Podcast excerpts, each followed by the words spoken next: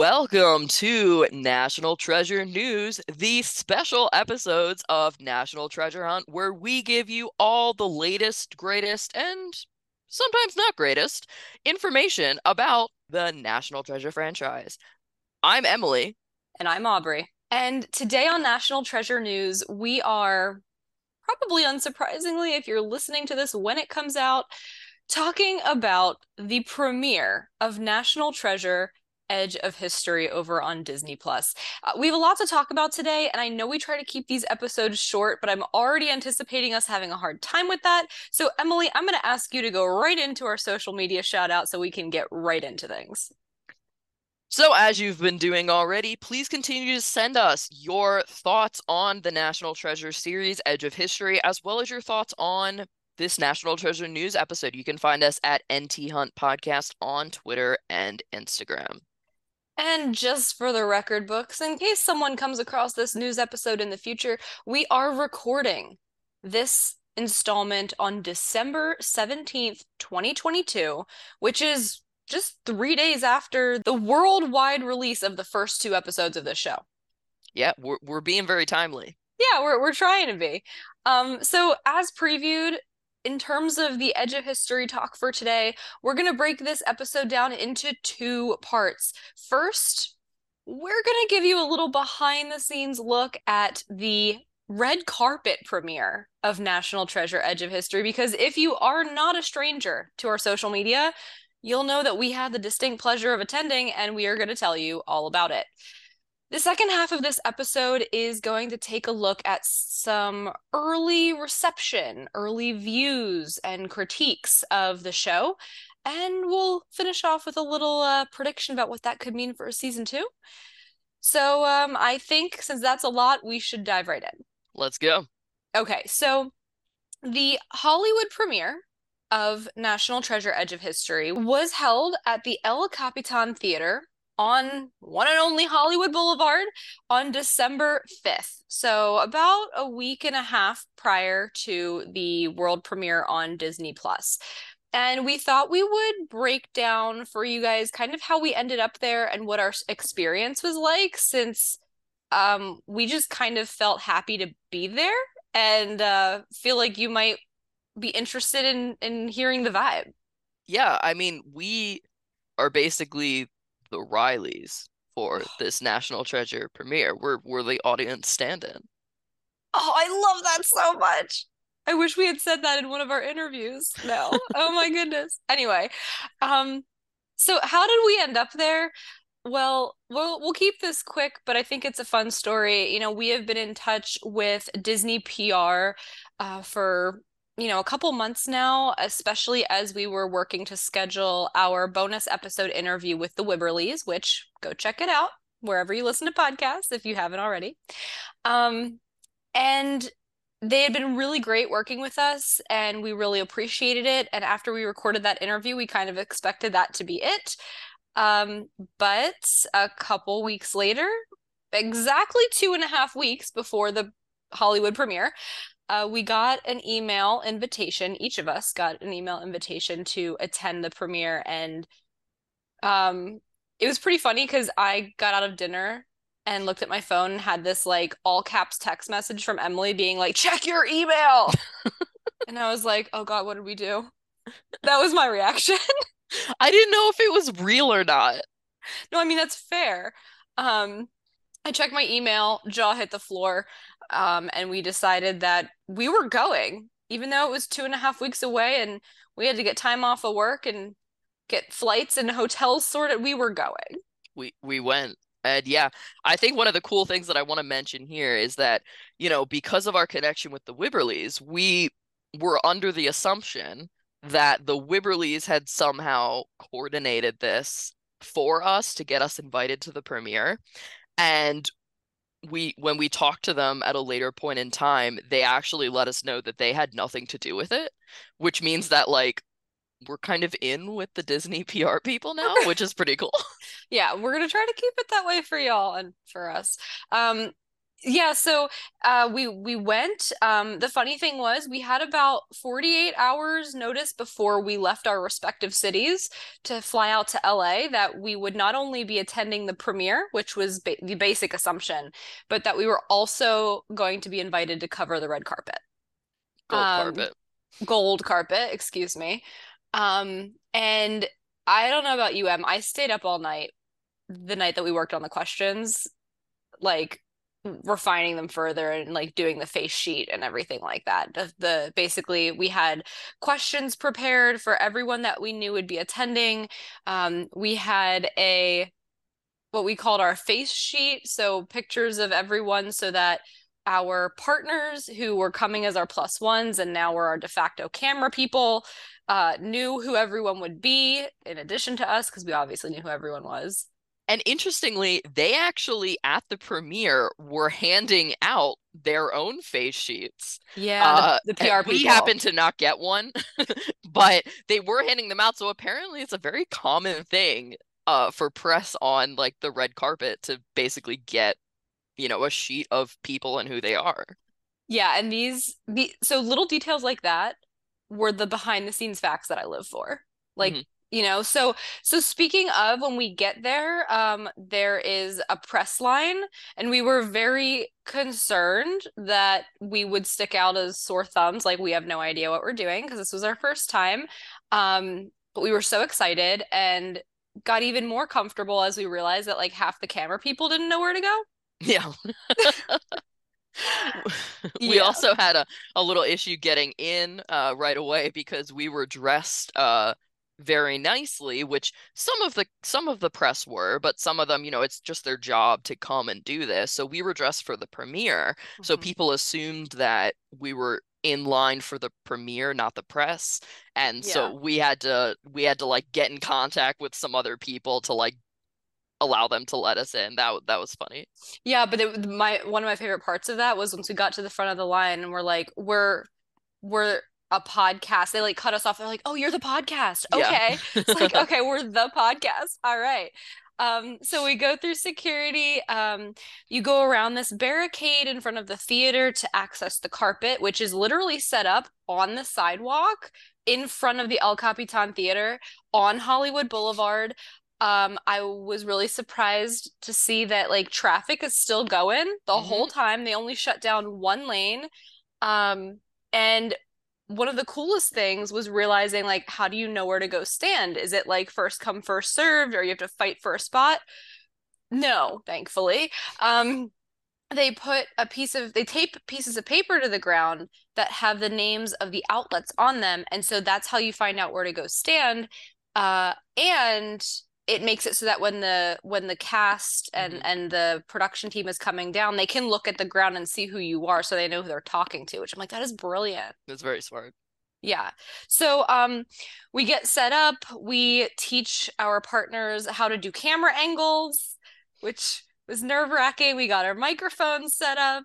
Um and then the carpet begins. And the first people who come are I would say influencers and other personalities who are not directly associated with the film. So maybe they have something of their own coming out that they're trying to promote or you know, they're supporting other people on the cast who they're friends with.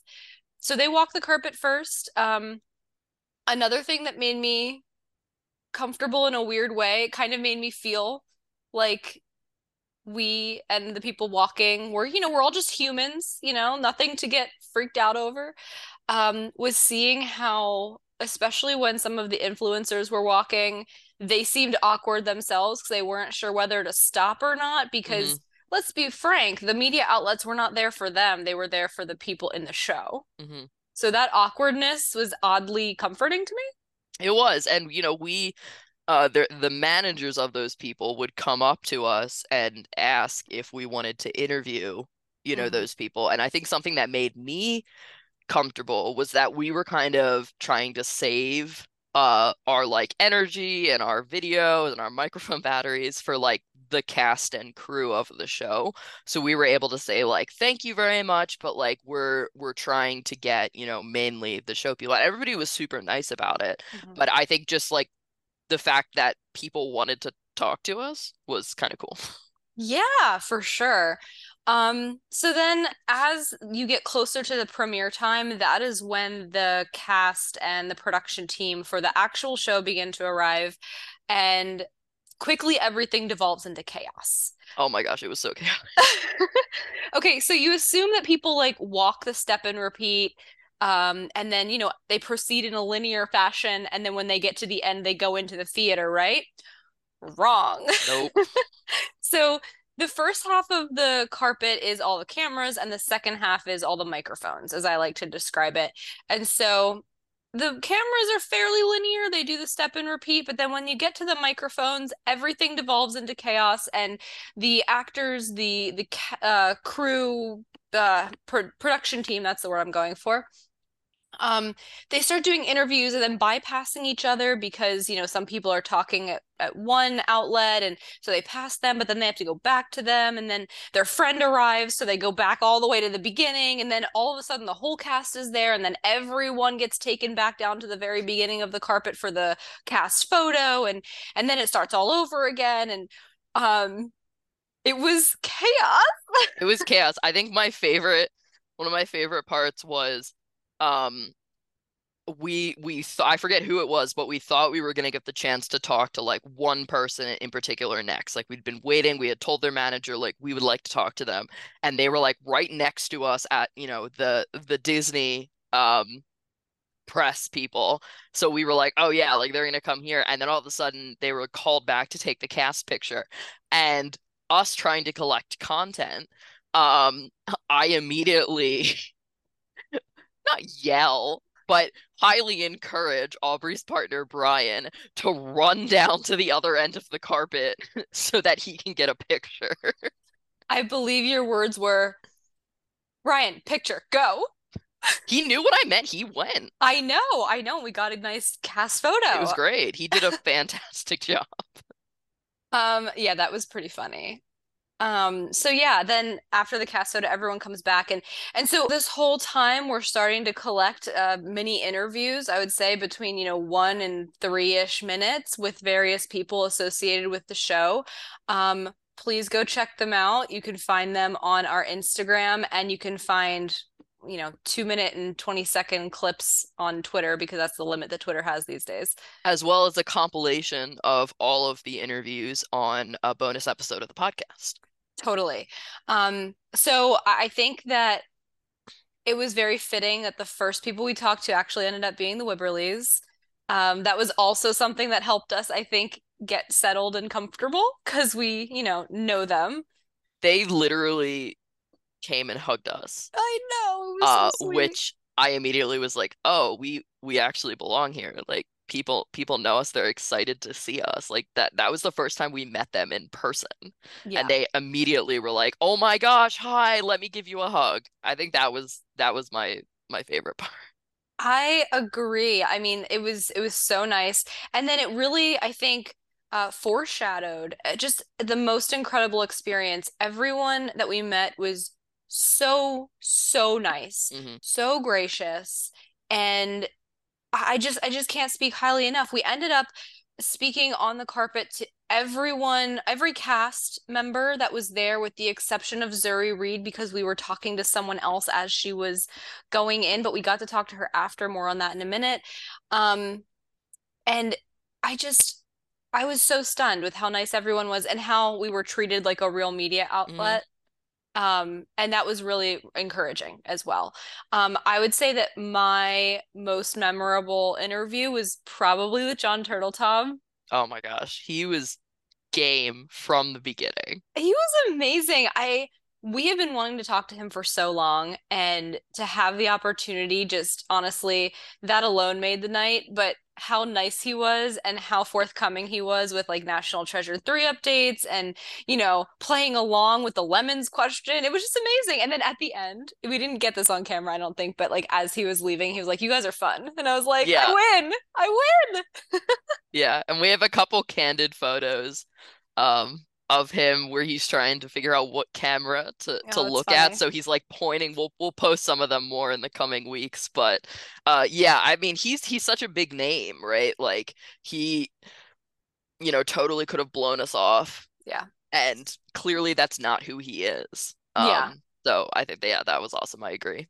Speaking of big names, I don't know about you, Em, but every one of my friends and family who knows about this little excursion we went on is asking me about Catherine Zeta Jones. Yep. That's the first question everyone asks. And yes, we did meet her. We did talk to her briefly. And yes, she was very nice.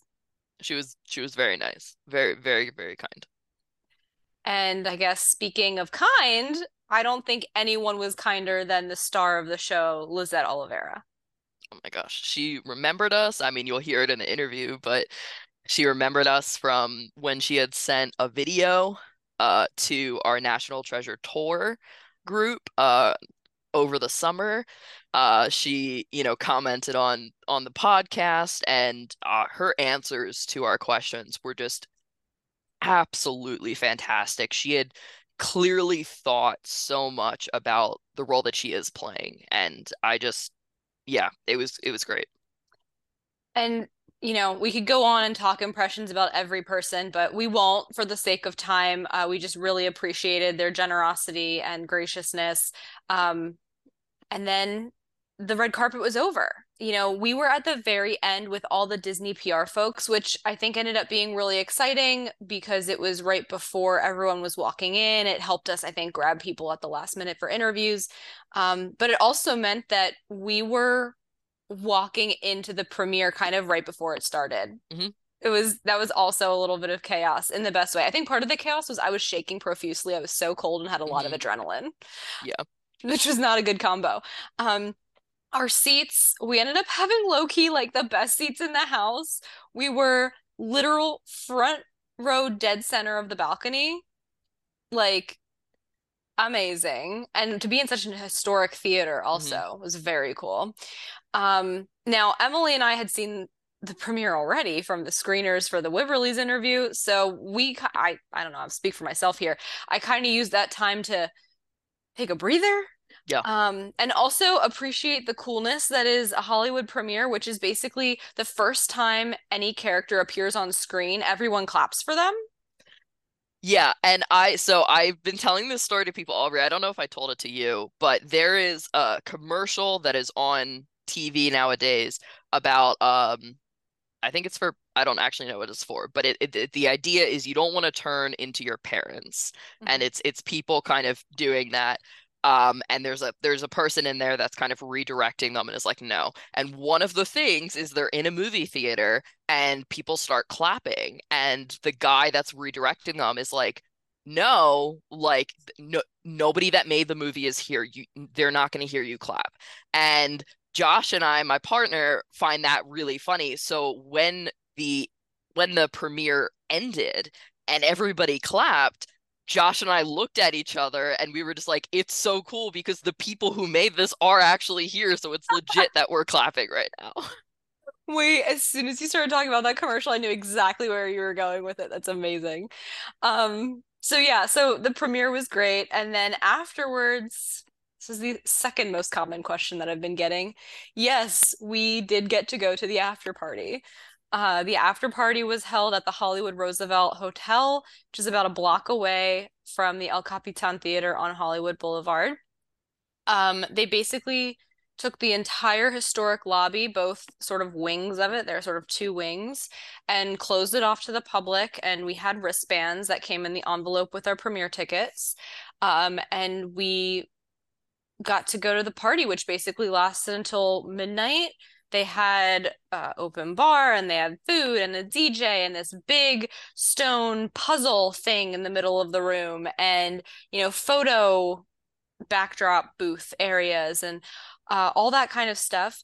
Um, the cast has their own little roped off section that they're allowed to use exclusively, but they stay in there for about 20 minutes and then they leave because they too want food and to dance with the DJ and stuff like that. So we were like, dancing with the cast and stuff like that um talking to the cast a bit more this is where we actually got to talk to zuri who plays tasha um, and solidified our friendship with Dustin Ingram, who became one of our low key favorites on the carpet as well.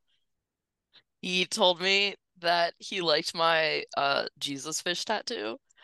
And like that, you know, for those of you that know, you know, I'm I'm a somewhat religious person, so it means a lot to me. But he he specifically made a comment. He said like, "Nice tattoo, by the way. You don't see that a lot nowadays. God bless." And I was just like, "You are you are in my heart forever."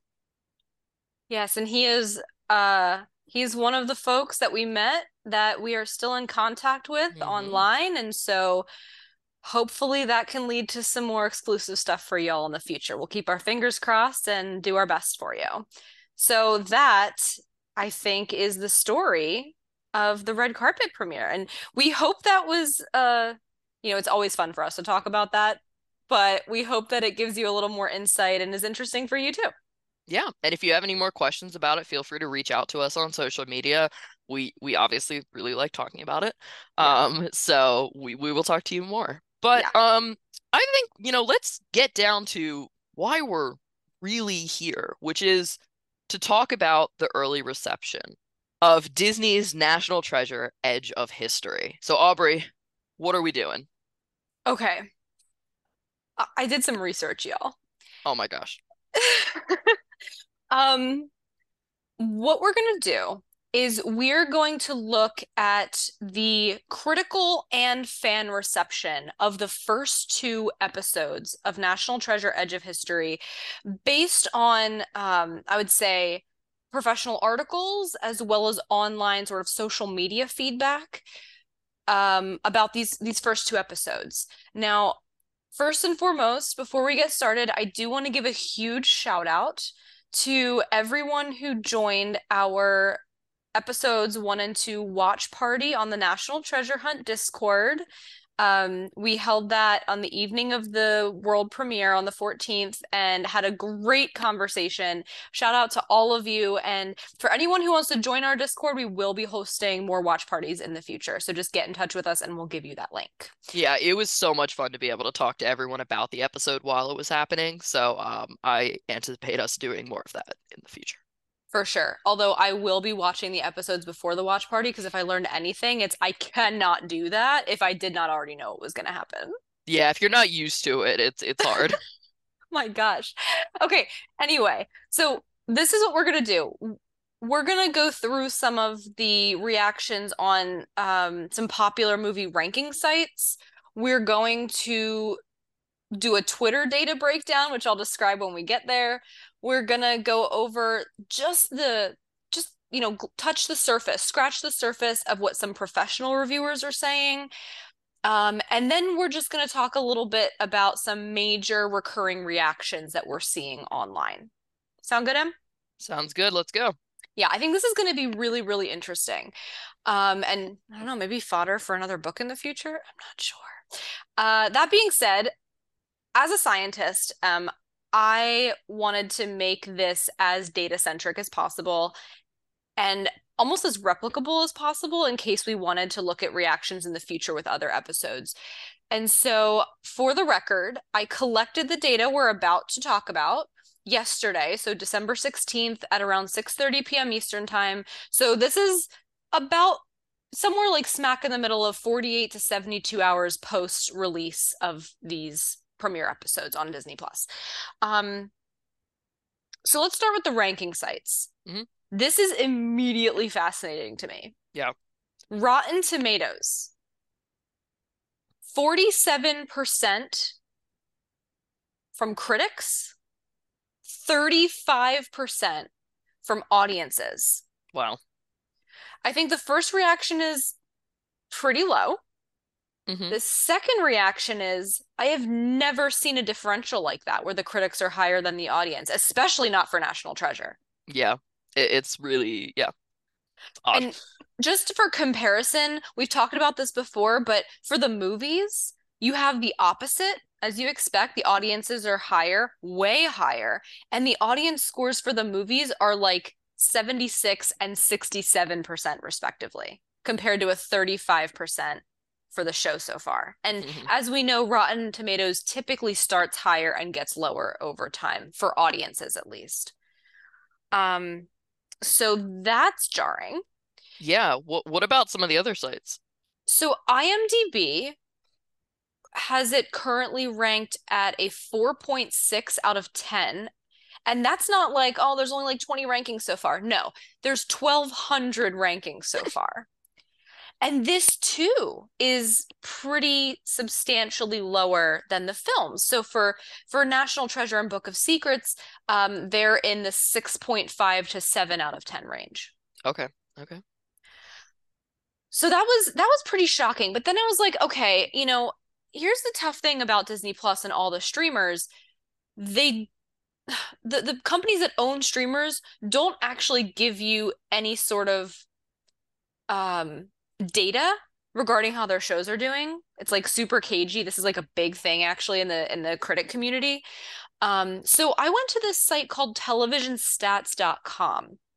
And this website analyzes television show popularity based on the engagement they're getting online, which I think is really fascinating. And, you know, as of the time of the data collection, Edge of History was number five in online popularity behind White Lotus, Wednesday, Survivor, which just had its season finale, okay. as well as as well as Yellowstone.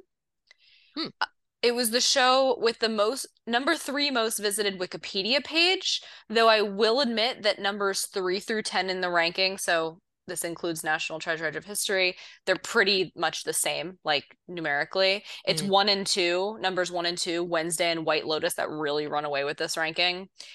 Um, the show does not rank in the top 10 of the most Googled shows, hmm.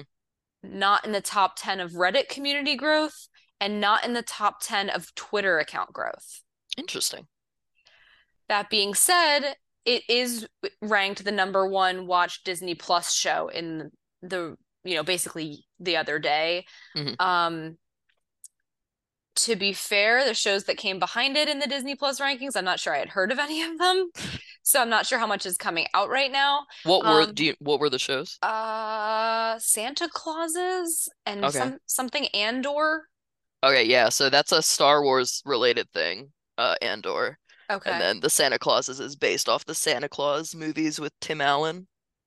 Gotcha. Interesting. So those are, you know, fairly popular fairly popular things. So, um, so I, you know, so those are now that you mention them, I'm I'm glad that you we have that context. To be fair, I watch a lot of TV and I do a lot of social media, and I've seen nothing about those shows, so I'm not thinking they're getting a ton of traction. Mm-hmm. And the fact that Edge of History is the number one Disney Plus show, but it's not ranking in all these other things, right. tells me that all these other streamers shows are doing better. Not even just streamers, right? Survivor's an ABC show.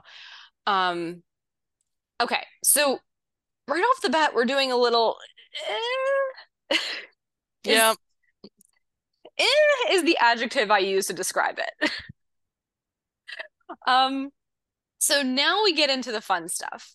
This is where I started doing my own analysis. I thought it would be interesting to take a look at real time fan viewer reaction on Twitter. So what I did was I found sort of the three most relevant hashtags that are being used to describe this space. Um, that would be the official hashtag, hashtag National Treasure Series, as well as two other hashtags that are not the official ones, hashtag National Treasure Edge of History and hashtag National Treasure. And I looked at, or I sought to look at, the 100 latest posts under each of those hashtags where it was clear based on what was being said that the poster had actually watched mm-hmm. the premiere and where the posts were in English because I unfortunately only speak English. Um, and where the post was actually relevant because hashtag national treasure gets you other stuff as well. Mm-hmm. So I tried to do the 100 latest posts, but I actually was only able to do that for the main or official hashtag mm-hmm. because for the others, uh, they didn't have 100. And in those cases, I went back in the Twitter space until I got to December 13th, i.e., the day before the premiere happened. Okay. I bet we were also a lot of the posts and some of those hashtags. And I, of course, ignored those. um, so this is fascinating. I made a whole spreadsheet. I did the math. Emily saw the spreadsheet. It's great. Thank you. So, for the official hashtag National Treasure series, out of 100 latest posts, they were 61% positive reactions, 17% kind of neutral. So they commented on watching it and like maybe they said some good things and some bad things, or maybe they just commented on how it was literally fine. We got some of those too. Uh, and 22% were negative reactions. Okay. So that seems seems better. Yes, definitely better. But where things get interesting, and I find this fascinating because of what the use of a given hashtag could mean. Hashtag National Treasure Edge of History. The positive rate decreases substantially, is now at 42% positive. It's at 31% neutral, which is a pretty substantive increase, and 27% negative. Now, these are people that I would describe as they're interested, but they haven't really been paying attention or following along. You know what I mean? Because the people who are following along and who've been really hyped and excited about this show have been following at Disney NT, the official account, and the posts using the official hashtag. So it's probably not surprising that that one skews more positive. Mm. And that as we start moving away from that official hashtag, people who haven't been following along as much don't have that inherent hype built in. Now we start skewing more neutral and maybe even a little more negative. Okay, so what about the the national treasure? Because I would assume that that is, you know, purists movie people. Exactly. I would say this was the group that was the only way I could classify them based on the results is highly skeptical. Because okay. yeah, they probably are purists um, or you know, they were on Disney Plus that day, didn't even know the show was happening and all of a sudden there's a banner that says new national treasure and they're like gonna watch this. Oh my god, I hated it. because, yeah, that that was what I was seeing. Yeah, so they this this grouping was 19% positive, 19% neutral, mm. and a whopping 59% negative. That's nearly as high as the positive reactions for the official hashtag. Yeah, and we will do some breaking down of some of those negative things in a couple minutes. And I may or may not have a rant about that. But overall, Aubrey, what was it from Twitter? Yeah, so I, I just want to confirm before I read these numbers um, that I didn't just average the averages because that means nothing since each of these groupings had different number of tweets analyzed. I averaged the numbers themselves. So nice. I I combined all the Twitter data and overall the tweets were 48% positive, 22% neutral, and 30% negative. And to me, that's astonishingly even. Uh, yeah, it is. I was going to say that's giving me very even vibes. Which is a little jarring. I mean, if you consider positive and neutral to be like the desired, then I guess we're sort of at like two thirds to one third. Mm-hmm but yeah, I I don't know. I I know we have a lot to get through, but I'm really curious. Um, does this surprise you in any way, or is this what you were expecting? Um, I mean, I think it both. Um, which I realize is a weird answer. Um, I think, you know, we are so wrapped up in because we're so close to the series now. Um, we're wrapped up in a lot of positive press um, and positive reactions about it, right? The people that are in our Discord, and you know, we'll talk a little bit more about them in a couple of minutes. But the people that are in our Discord, um, uh, you know, for the most part, are watching it because they are enjoying it or feel neutral about it. So we're not getting a lot of negative, like overall negative reactions from there. Um, I will say that just in my own perusing through Twitter on the day of the premiere, I did see a lot of some negative uh comments about the series. So I'm not super surprised uh in that respect. Um but yeah, I think I'll have a little bit more to say when we get to the kind of the the like breakdown of, you know, what some of the positives and negatives that people were seeing are. That's fair. And you know, as tedious as this Twitter exercise was, I'm think I'm going to keep doing it in the future because I'm curious to see how it'll change, especially as people who hated it start dropping off. Mhm. Or are people going to continue hate watching? Which, Right. as far as Disney is concerned, hate watchers are as good as love watchers because they are watchers and that's all they care about.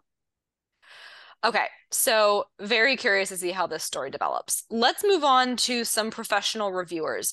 Now, we picked three kind of like highly regarded outlets of the modern day when it comes to reviews um, to just quickly touch on.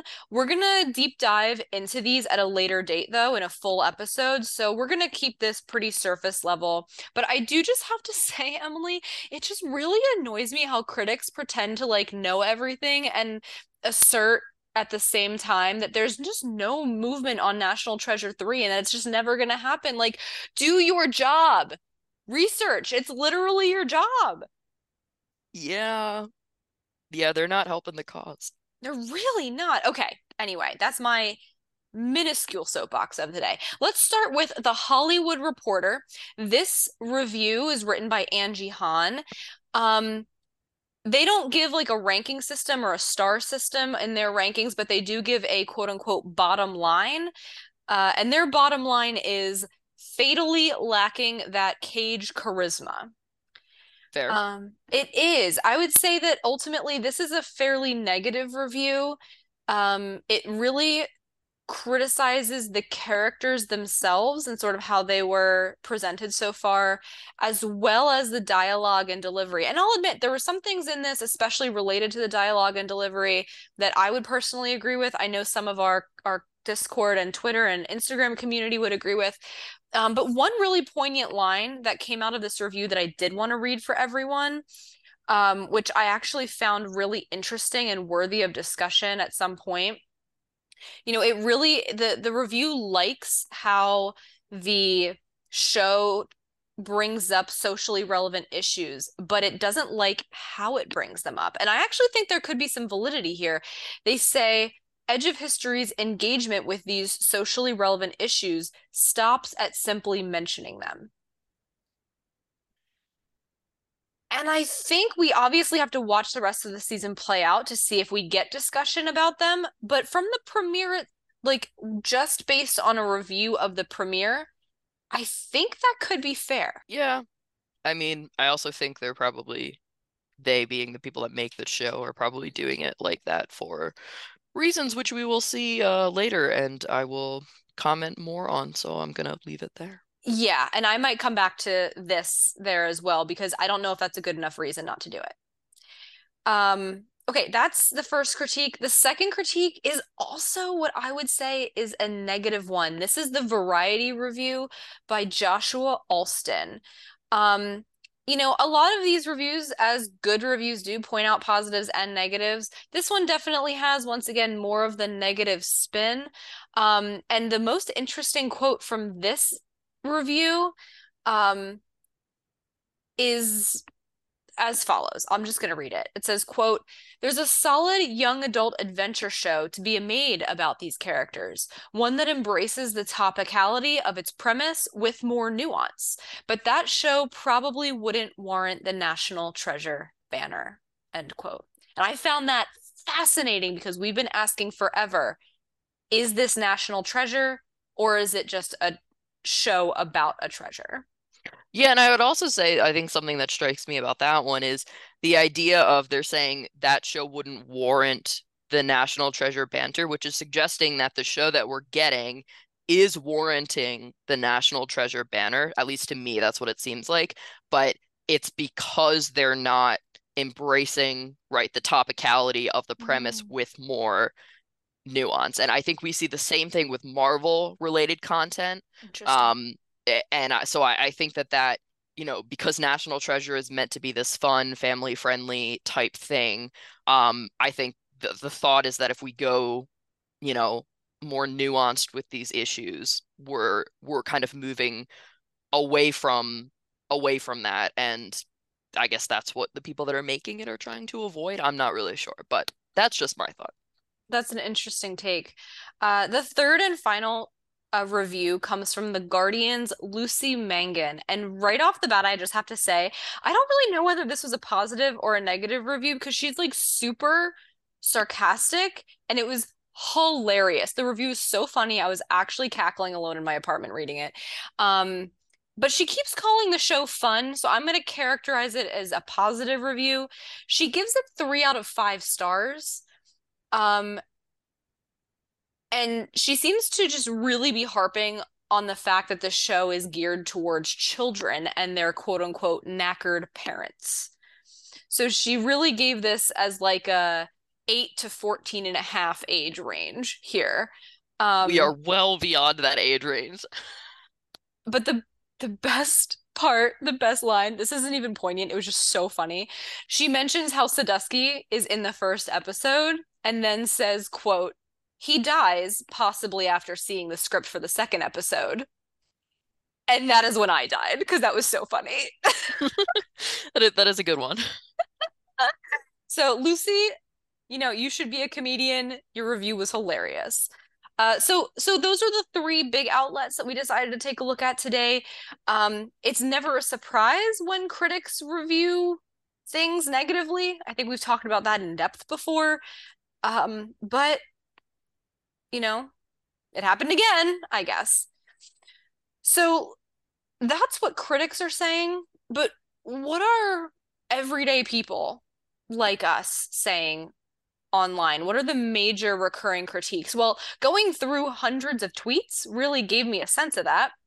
And I would say that some of the major recurring criticisms that we're seeing, um, whether they be positive or negative critiques, people tend to like the characters, but they're not liking how the characters talk, how they mm-hmm. speak. Um, Gen Z speak, I think people are not loving, especially since from Gen Zers themselves that we have in our Discord, they're like, yeah, we don't actually talk like that. Um, that's a very good case of people don't talk like that, you know? Beautiful. Thank you. okay, next recurring uh critique people are tending to like the music, which I know Emily likes as well. However, M, there are very mixed reviews of this sort of juxtaposition of lyrical mu- music with lyrics on top of Trevor Rabin's score. Yeah, that's that's fair. I definitely have mixed feelings about it, but yeah people are critical on Twitter of sort of the teen drama vibe. There's a lot of comparison to this seems like a CW show. This seems like a show Aubrey references a lot called Good Trouble. Um, and people aren't loving that a, a ton. My personal critique, because I have to, is that I'm I find the show really entertaining. Um, I'm still not sure if I think it's full national treasure yet, but time will tell. Um, the two big problems I have with it, number one, there are some supernatural stylings. They're subtle, but if anyone's listened to this show before, they know how much I hate that and like leave that to Indiana Jones. So, for example, when the initial flashback scene with the indigenous women holding the relics, all the relics are glowing, different colors. It's like, stop it. Um, the other thing that I take issue with here is the use of historical facts as exposition and just like throwaway comments to say that they're using historical facts instead of using the historical facts as a way to solve the clues, which I think is so inherently national treasure. Yeah, I'm interested to see if that'll change or if that remains the same through the course of the series for sure. Very good point. And Emily, as I think we've alluded to before, there is a very mixed bag regarding the quote unquote progressiveness of the themes of the show. Yeah. So, um, I would just like to say to those people, calm down. Um, this is reality. We are currently living in a society where we are paying attention to other people that are not white cisgender men. Uh, God forbid we do that uh, we as women, I think, can especially say this, have been watching movies and TV shows that have centered themselves around males for years and years and have still been enjoying the content, as evidenced by the fact that we host the National Treasure podcast. Okay, we're not sitting there complaining oh my gosh, why do we have a male protagonist? We might talk about some patriarchal issues that we see, but we're not talking about Ben being a male protagonist and anything like that. We're not commenting on the fact that they're bringing up like Civil War related things and enslaved peoples. That is not what's happening on uh, especially Twitter. Uh, instead, people are basically review bombing or kind of attacking the show for having a female protagonist that is Latinx and for the show kind of being quote unquote too woke, which is something that I saw a ton and something that a member of our Discord community actually brought up without us bringing it up, which I thought was interesting. They mentioned that they had seen people speaking like this.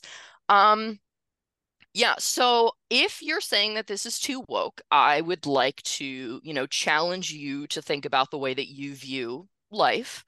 I really like everything that they're doing in the series to bring up some of these issues. I mean, we talked to the Wibberleys, the fact that they want to focus on this uh, Latina character who is, you know, her immigration status is, you know, somewhat like she's trying to get, uh, she's trying to become a citizen of the United States and stuff like that. Like they specifically wanted to tell this story. Mm-hmm. I don't think they wanted to tell this story because they were like, oh, this is going to be woke, right? No, they wanted to tell the story because they were interested in it. And that is what is happening. So people commenting that the story itself is too woke because they're focusing on immigration status and stuff like that. I've literally seen people say that they're canceling their Disney Plus subscriptions over this. And I would say, okay, cool, because Disney is moving in this direction where they're acknowledging that other people exist. They're commenting on societal issues so that people feel represented. Okay, there are a ton of people who mentioned in our Discord that they felt represented by this. And there are a ton of people, I'm assuming, just in life in general, who feel represented by the stuff that Disney is doing nowadays, it, aside from some of their uh, LGBTQIA uh, things that they've been dealing with uh, poorly lately. But regardless, if you're canceling your Disney Plus subscription over this, probably for the best for you. You're probably not going to like what Disney Plus is saying. And I just, yeah, like it, it's not too woke. It's good that we're addressing these things and reconsider what you're doing in life if this is what you're choosing to get on your soapbox and rant about for a show that is meant to be fun. Uh, yeah, I mean, I'll take it a step further and say, like that first professional review, these these conversations could be pushed even further by Disney. Uh, I they think, could. It, you know, at least in the premiere. Again, we don't know how the rest of the series is gonna, or the season of the series is gonna go yet. Um, Emily, I'm really glad and thank you for for that discussion. Um, I do want to say that, yeah, when I was going through Twitter, I saw a good amount of exactly what you were describing. Um, but I do want to say, maybe this will make you feel a little bit calmer. I it wasn't the majority of what I was seeing, um, which hopefully lends, I don't know, a little bit of what is it gives me a little more faith in humanity. Yeah, yeah. I mean, not that you should have the faith in humanity because of what you just described and the fact that this is happening at all, but hopefully the fact that it's not the majority is um even slightly comforting. Yeah. So, finally, we did ask for some reactions from our podcast listeners and our social media followers, and y'all didn't disappoint. We received double digit responses between our Twitter and our Discord and our Instagram. And for the sake of time, we only have the ability to share a few of them here, but we do want to share a few of them um, and give a few of you some shout outs. So, uh, first, we have Anthony on Twitter, who you all might know from our first Superfans episode. After watching episode one, Anthony says, I'm not sure how to feel didn't have that national treasure feel to it yet i'll give it some time though as the series goes along i think this is a i think this is a good way to view the show you know i understand not feeling you know, super into it after the first episode or even the first two episodes. I believe the Wibberleys said to us on the red carpet, you know, the third episode is where things really start to heat up. So I maybe things will change after the first episode, but I really like this idea that, you know, Anthony is willing to give this some time moving forward. Um, our next uh the next set of feedback that we got was from Sydney on Instagram. Uh, this was fairly positive. She said, I really enjoyed it. Sad Nick Cage isn't in it, but it seems like it's going to be just as good. That's I love that sort of optimism. This is clearly Sydney is clearly someone who loves National Treasure, loves the feel of it, loves the community of it, uh, and is is willing to take another ride in this world in whatever form that takes.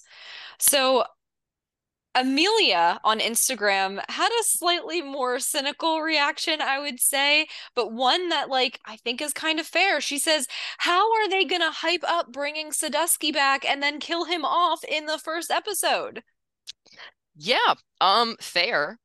I think the you know the the Wibberleys mentioned that because of the fact that this is a 10 episode series, um, that there needs to be kind of an additional thread aside from just the treasure hunt. Um, so they had mentioned that this thread is going to uh, kind of continue along and be a parallel thread of interest throughout the series. Not to mention that they only had the budget to bring him on for one episode, although I will say personally, I am very concerned about what this means for National Treasure 3. I'm concerned about what it means for Riley. I hope they don't bring him on and do the same thing. but I, I don't think they would do that. Anyway, um, at Ritterton on Twitter, who also uh, is part of our Discord, uh, said fanboy screaming about all the nods and nudges to the movies while also doing something so very new that it's an absolute delight to watch. This is so fun. Ritterton has been one of our most amazing listeners of our podcast in recent weeks, and we're so excited to have him in the Discord. And speaking of the Discord, we have one more comment we're going to share here from Arthur, who was able to participate in our live watch party. So Arthur says, I'm invested in what we're getting so far, although the show does have flaws, like relying too much on that Gen Z dialogue and a few plot contrivances in regard to the puzzle designs. Still, though, I'm interested in things like the series calling out the racism and whitewashing of American history, and Catherine Zeta Jones's deliciously villainous performance. You can and imagine why I liked uh, Arthur's review here. I I gotta say, I feel like this one best encompasses my feelings so far. Yeah, I think yeah. Arthur has been very fair with all of his reviews and comments on the series. So yeah, I think continuing to watch out for, you know, what he's gonna say is uh, something of interest. It's a space to watch. Um, but Emily, as we wrap up this conversation today, what do we think all of these initial reactions mean for the potential of a season two for Edge of History? I don't know. Uh, to be honest, I don't know where we stand right now. I mean, we know that they, the Wibberleys, really want to do uh, a season two. Uh, that they want to continue telling this story, but I I don't know. I think personally, and we've had this conversation, that the Disney um, PR people, you know, should try to come out and say a little more strongly that National Treasure 3 is in the works and is happening. I mean, check out our interview with Jon Turteltaub to kind of confirm that. Um, but I think the issue that I've been seeing is that a lot of people think that this show means that National Treasure 3 is not happening, which we have been informed from numerous sources that are closely related to both the series and the movies that this is just another thing that they're doing. And it's not necessarily meaning that they're not going to make a third film, but that, you know, they're just telling another story in the meantime while they get that together because they wanted to bring National Treasure back to people. So yeah, I think you're exactly right. Um, I normally don't personally like making predictions unless I feel very confident about it, and I, I don't know what to think, but I will. I'll put my, my stake in the soil and say, I think they'll get a season two. It, it's Probably. really, it's really hard to say because again, streamers don't give you any data. Like we don't know beyond what Disney's going to tell us, and beyond doing these little, you know, makeshift analyses ourselves but I think that there's enough talk about it that they can get away with the season two. I think that they need the IP, they need the content to fill out Disney Plus. And I think that something that will always be true in general is that TV shows are way cheaper to make than movies. Mm-hmm. And when they need all of this content because they have to build out this platform and keep it running and keep it sustained, um, they can do that more cost effectively with shows than they can with movies. And so now my big question is Does this in any way affect the timeline of National Treasure 3? So that's where I think the reception of this could actually be could be pretty interesting because, you know, do they spend more direct time and resources on this show? do they not do they do both simultaneously at the same pace they've already been working or you know, I mean, I think about, for example, how Jerry Bruckheimer has recently been on the record saying there are two Pirates of the Caribbean projects in the works right now. And guess what? The one is on the back burner. The other one is moving forward first, and that's just how it is. He's been very forthcoming about that. So, can we say there's a similar vibe here where one thing gets gets put in front of the other? Mm-hmm. That's what I think is is pretty big TBD. Yeah. I I definitely agree. I think that's very fair. Um, and just a reminder that the Wibberleys did share with us that sort of the earliest they'd expect to hear anything on a potential season two would be in February of 2023 at the earliest. And an additional reminder, uh, in our interview with Jon Turteltaub, he casually let drop that next year, aka 2023, is going to be a big year for National Treasure. Um, so, you know, take that how you will. But in the meantime, please send us your thoughts on all of this National Treasure news, as well as any comments that you have about the series thus far. We are at NT Hunt Podcast on Twitter and Instagram. This has been National Treasure News. I'm Aubrey. And I'm Emily. And thank you so much for joining us on our National Treasure Hunt.